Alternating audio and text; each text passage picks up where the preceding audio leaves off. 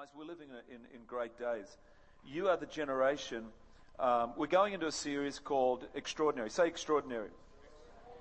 We're, we're, we're going into days, and we're actually living in days where we gotta, we gotta, you know, we gotta believe for the extraordinary in our own lives. Uh, sorry, guys, you missed the you missed the time zone of living in Pleasantville with your wife with an apron and um, cooking uh, apple pies and dad going to work. And sorry, guys, that those days are over. It's two wages now that make a, a household work. And um, you know, so I'm just trying to share something. I mean, I'm trying to admonish you that.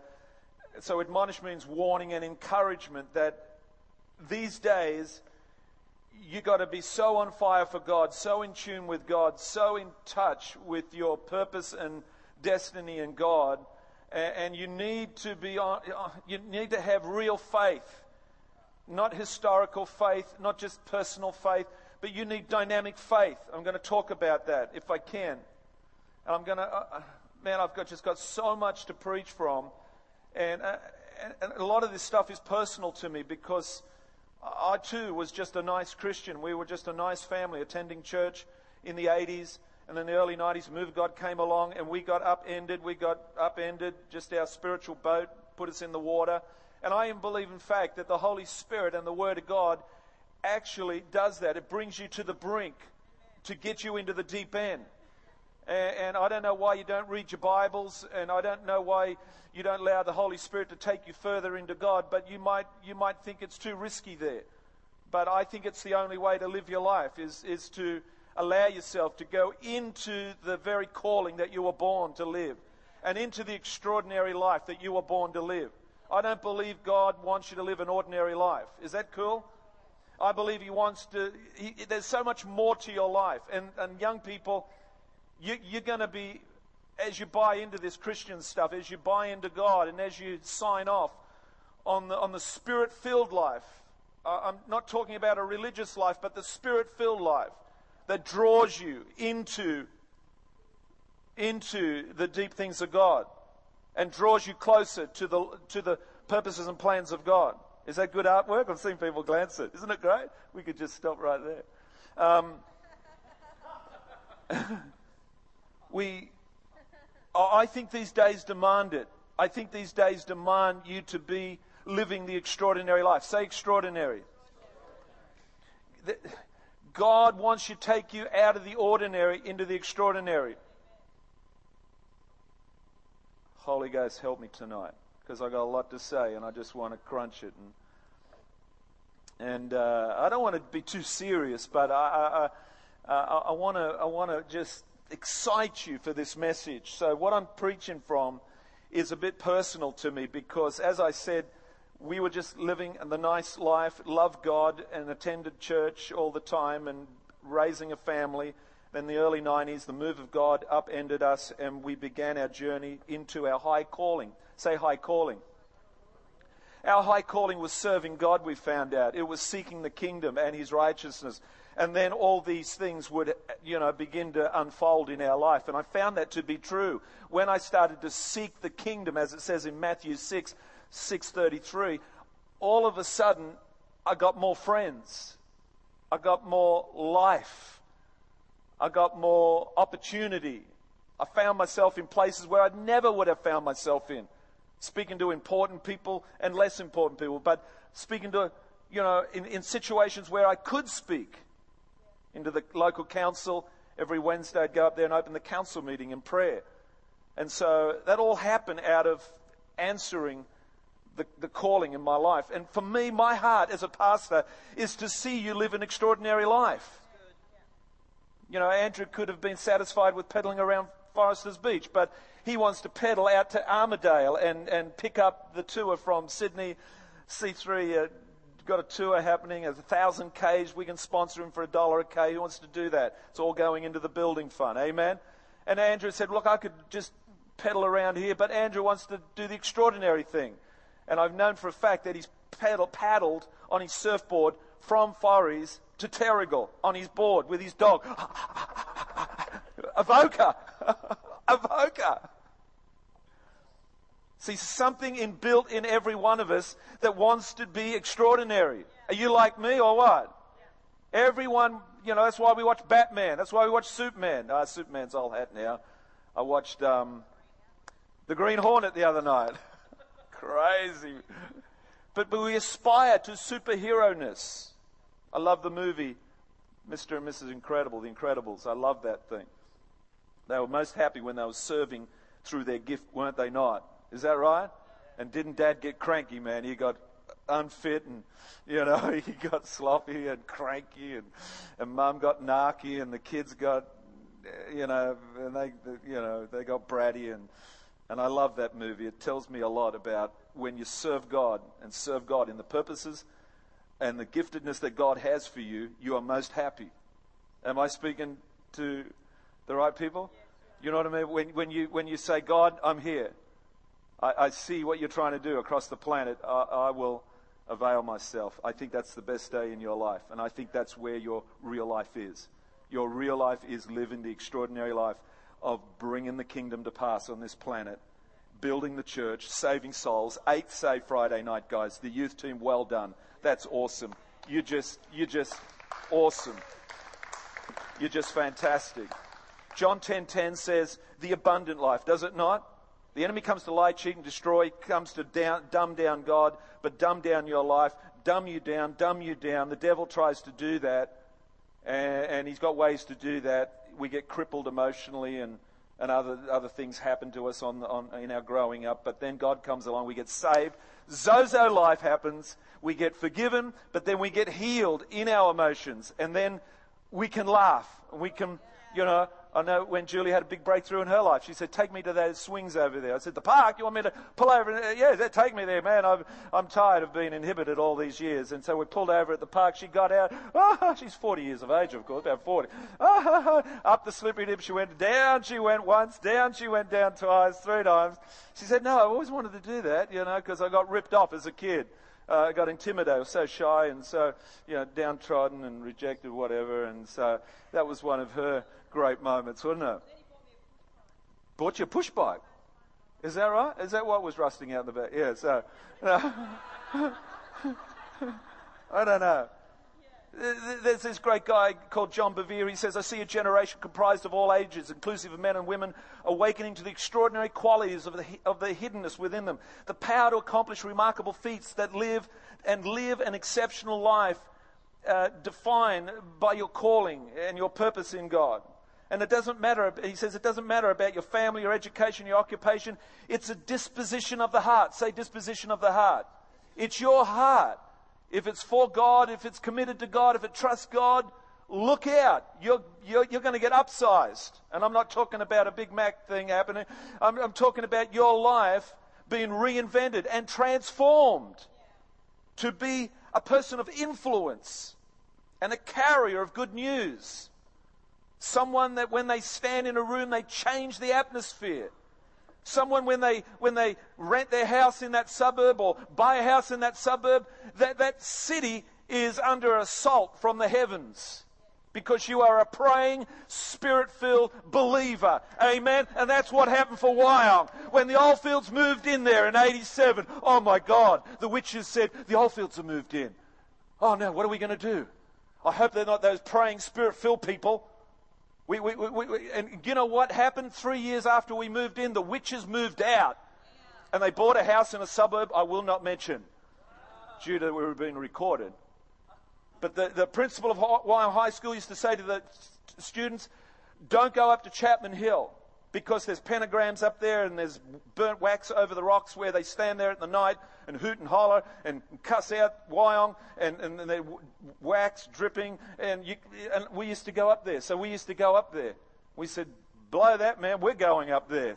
We're going up there. Six o'clock in the morning, every Tuesday, every morning, we would go up there and pray down fire. And we would see their wax there, burnt here, burnt there, and we just stand amongst that stuff and Jesus, come, bless, eradicate, push back in Jesus' name because glory is coming, His good news is coming, His churches are rising, and the Oldfields are here. Mr. and Mrs. Incredible it was. on steroids. And I tell you what, things started to shift, things started to happen. And we saw that school, Wyong High School, change. I'm completely off my message now. But I'm just so pent up with this passion.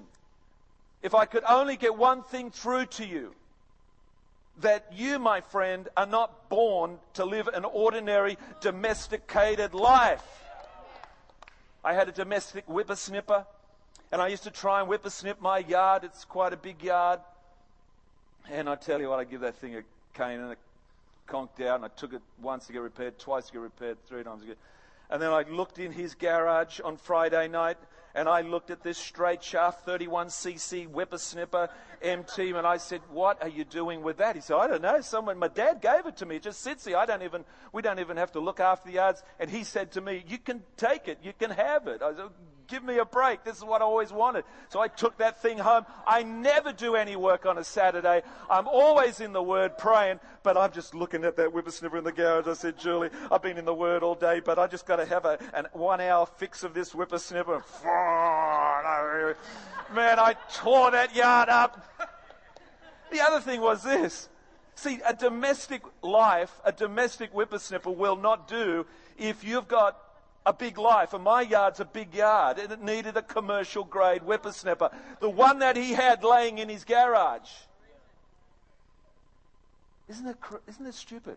I've got the domestic one, and I'm burning that thing out. He's got the, the big hero whippersnapper, and, and it's just sitting there going, Someone use me, please. Go on. Hey, hey. And then my, my lawnmower was the other thing. It used to fluctuate. It's a great lawnmower. It's a great lawnmower. Uh, I spent a lot of money on it, but, you know, the maintenance has gone awry. And, and, and for months, oh, look, it could be even about a year. And so three houses down, this guy's an expert of lawnmowers and stuff. He pulls me up and says, your lawnmower? I said, what do you mean, my lawnmower? He said, your lawnmower is, is sick. Let me, let me uh, fix it up for you. I said, wow, okay, yeah, that'd be, that'd be great. So he took it, and I get it back, and man, it, it just perfect. And I, and I thought about that too, and I thought, we are born body, soul, and spirit. We are born to operate on all three cylinders body, soul, mind, will, emotions, and spirit. I don't know if you understand, but when a car is missing, in the old days, our cars, the spark plugs, whatever, the, the, the if it wasn't running on all fours, you heard of that saying. I'm losing people because they don't, because cars don't do this much anymore. But if your cars don't run on all cylinders, there's hardly any takeoff, and it uses more fuel, and it just doesn't run as good. I believe, I honestly believe in these days, we need to be running on all cylinders. Something happened for me in the early 90s when the move of God came, when the Holy Spirit came upon my life, that I began to run on all cylinders body, soul, and spirit. Body, soul, and spirit.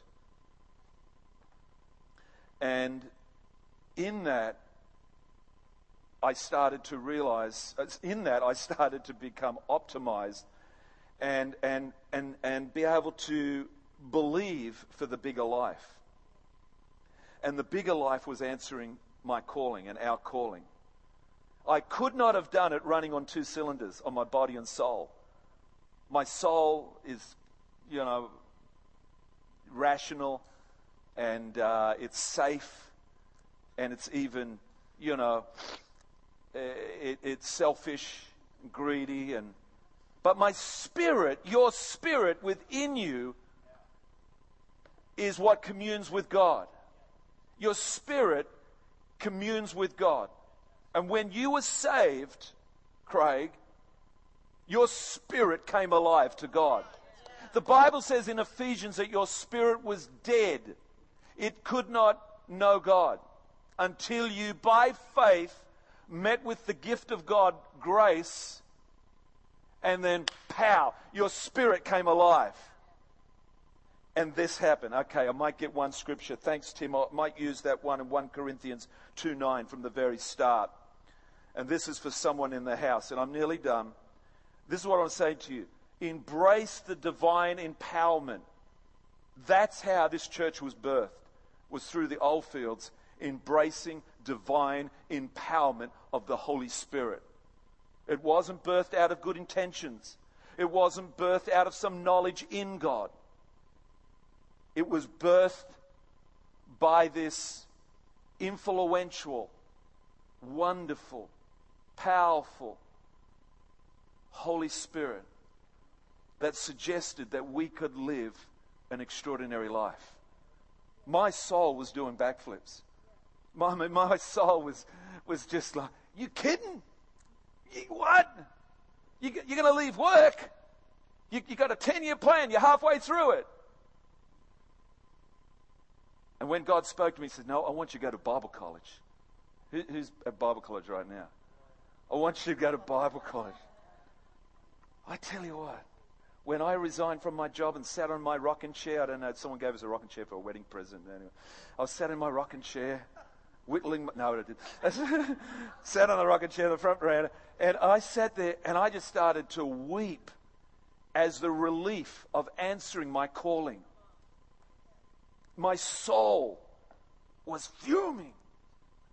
My spirit was rejoicing. Praise God. This is a victorious day for Phil Oldfield. And I sat in that rocking chair on that lazy afternoon and I began to cry. But this weight, this, um, I guess, false faithfulness to all this other stuff lifted off me and I became free. Money had me bound. I had a plan to pay my house off. I had a plan to have this money. I had a plan. I had a plan in my mind, in my soul. I had a plan in my emotions. I had a plan that would drive me. And then I had to relinquish that and say, God, you are supreme. I trust you. I acknowledge you. You're the Lord of my life. When I did that, guys, I tell you what, it was one of the most relieving, life giving it was like I was released from jail. But hang on, God, I was living a good life. Home, couple of kids, job, gainfully employed. you know, what? but but now I've got no job, huh? Uh, and I don't know where my dollar's coming from, but I, I just had this sense of Garth. I just had this sense, God, I believe in you. I believe in you. Okay, I'm done. My life is a journey of faith. I had an encounter with God in the early 90s. Um, this is what I believe about faith. You can have historical faith. You can believe Jesus died on the cross, rose from the grave, ascended to heaven. You could even know him, even fear him, and even pray him, pray to him, but you're still not sure of your salvation. There's probably people that even come to this church. They come to this church, their parents bring them, Will you even come? You have historical faith of Jesus. You have historical, say historical faith. There's others that have personal faith. You believe Jesus was, is, uh, died on the cross, uh, rose on the third day, ascended to heaven. You, you believe that uh, you gave your life to Him, and when you did, the Holy Spirit came in and regenerated your spirit. You are born again. You pray. You know. You have intimacy with God. You have deep assurance in God. Uh, you're doing well. But then, hi Claire, then, I haven't said hi to her yet. She's one of our uh, old crossroadians, aren't you? Go right back. Then th- this is what happened for me then this is what happen, can happen for you. You can, you can have historical faith in God. That's great. You can have personal faith in God. That's good. You'll get to heaven. You'll do some great stuff. But then you can have dynamic faith. Then you can have dynamic faith, which means that you trust God explicitly. That you would do what I did resign from my job, go to Bible college, and believe God is going to provide for me. That you believe in the promises of God that you believe in the promises of God. That you believe that He cares for you, that He loves you, that He's got you in the palm of His hand, and He's just going to look after you and lead you, and He wants the best for you. He wants to prosper you, He wants to guide you, lead you. He has wonderful plans for you. He says to you through the scriptures, in fact, don't worry about tomorrow, for today has enough worries of its own. Don't worry about what you're going to wear. Don't worry about that stuff. Don't worry about what, what where that, that, that thing's going to come from. But I will look after you. And it goes on to say, and seek ye first the kingdom of God and his righteousness, and all these things will be added unto you. That's a radical lifestyle. That is a radical lifestyle. This scripture, 1 Corinthians 2 9, says, No eye has seen, no ear has heard, no mind has even imagined what God has prepared for those who love Him. Uh, we, we could think that that may be for heaven, maybe for glory. But in fact, it's for now. Let's, verse 10.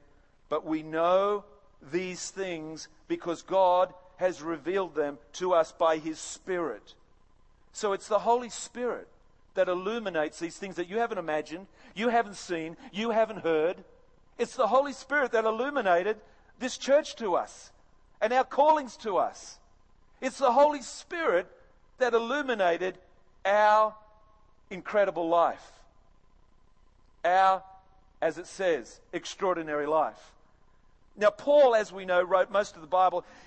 He was one that could actually see God's will and see everything that God had for humankind, mankind. And he could see the church being birthed. He could see the people being filled with the Spirit. He could see the people being empowered with gifts and anointing to do the great work of God. And he tells us about it in the New Testament. Is that not right? Paul could actually see what mind hadn't even entertained, what, what ear hadn't heard, what eyes hadn't seen. Paul could. Paul had a glimpse into glory and said, My God, these are the plans for planet Earth. These are the plans for the future through the new covenant, through the New Testament church. These are the plans? I I, I, my God, this is, this is awesome. And this is what his mandate was. And I'm nearly done. Uh, Ephesians 3 9. My task is to bring out into open and make known what God, who created all this in the first place, has been doing in secret and behind the scenes all along through believers of Jesus like yourselves, gathered in churches, this extraordinary plan, say extraordinary plan, of God. Is that what it says up there? Is becoming known and talked about even among the angels. I believe this God the Father would love you to answer his calling.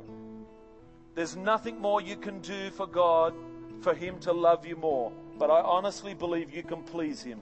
And I honestly believe you can give Him pleasure by answering the calling in your life and doing His will and, and just abiding in Him. I honestly believe that.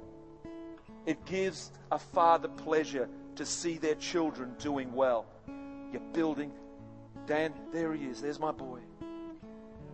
Playing. Good on you, Dan. I know you're not perfect, but you're in my house and you're building my house and you're, you're leading my people to the throne room of my grace. Go, Dan. You give me pleasure when I look down upon you. And I believe He's saying that for each one of us. Garth, you're doing well. 88 young souls in this house on Friday night. Eight was saved. Garth, you give me pleasure. I'm proud of you. I believe that's God. He loves everyone. I mean, he loves, he loves the drunk down the road. He loves the, the crim and he, but God does have pleasure in us when we answer our calling and do his bidding and find our joy in serving him. Let's all stand. God bless you. And I just like to think that the angels are talking about C3 Tuggerah. Oh, did you see what happened tonight? Jilly was so wonderful. She led them to the Father. The people came and they were blessed. Father God, we just, just close your eyes right now. Father God,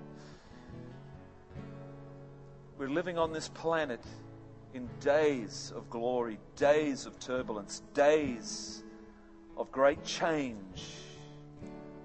But God, you have an incredible life for each and every one of us. You have an extraordinary life for each and every one of us. Lord, as we trust you more, as we believe you more, and as we take you to heart more, and as we study your word and abide in your spirit, we believe that, Lord God, you are drawing us to the edge of going deeper in you, to walking after you, to doing your bidding, to, to ministering with our giftedness. Wherever we are, God, Lord, help me not be contained and live a mundane, ordinary existence. You're too good for that, God. Your life was spent for mine. Lord, I thank you for salvation. I thank you, God, that by the Spirit that's within me, that, Lord, I can live a life with fruit love, joy, peace, patience, kindness, goodness, self control, Lord. Lord, I have this obligation, this moral obligation, Lord God, to, to live as, as, as an ambassador, as a shining example of what salvation means. Let my friends see it. Let my, let my, my family see it. God, I just thank you for these days. I thank you that you allowed me to live in these days where I will live an extraordinary life for your name's sake.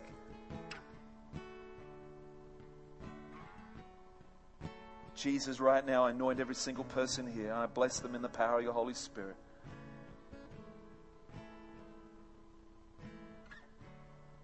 And I pray this, and I know this for a fact. There are people in this church, there are people here that will be transformed the same way that my family was transformed, that I was transformed from living a nice life to living a power packed, life giving, energetic, spirit filled, born again, on fire, making a difference life. God, I just pray for every young person here.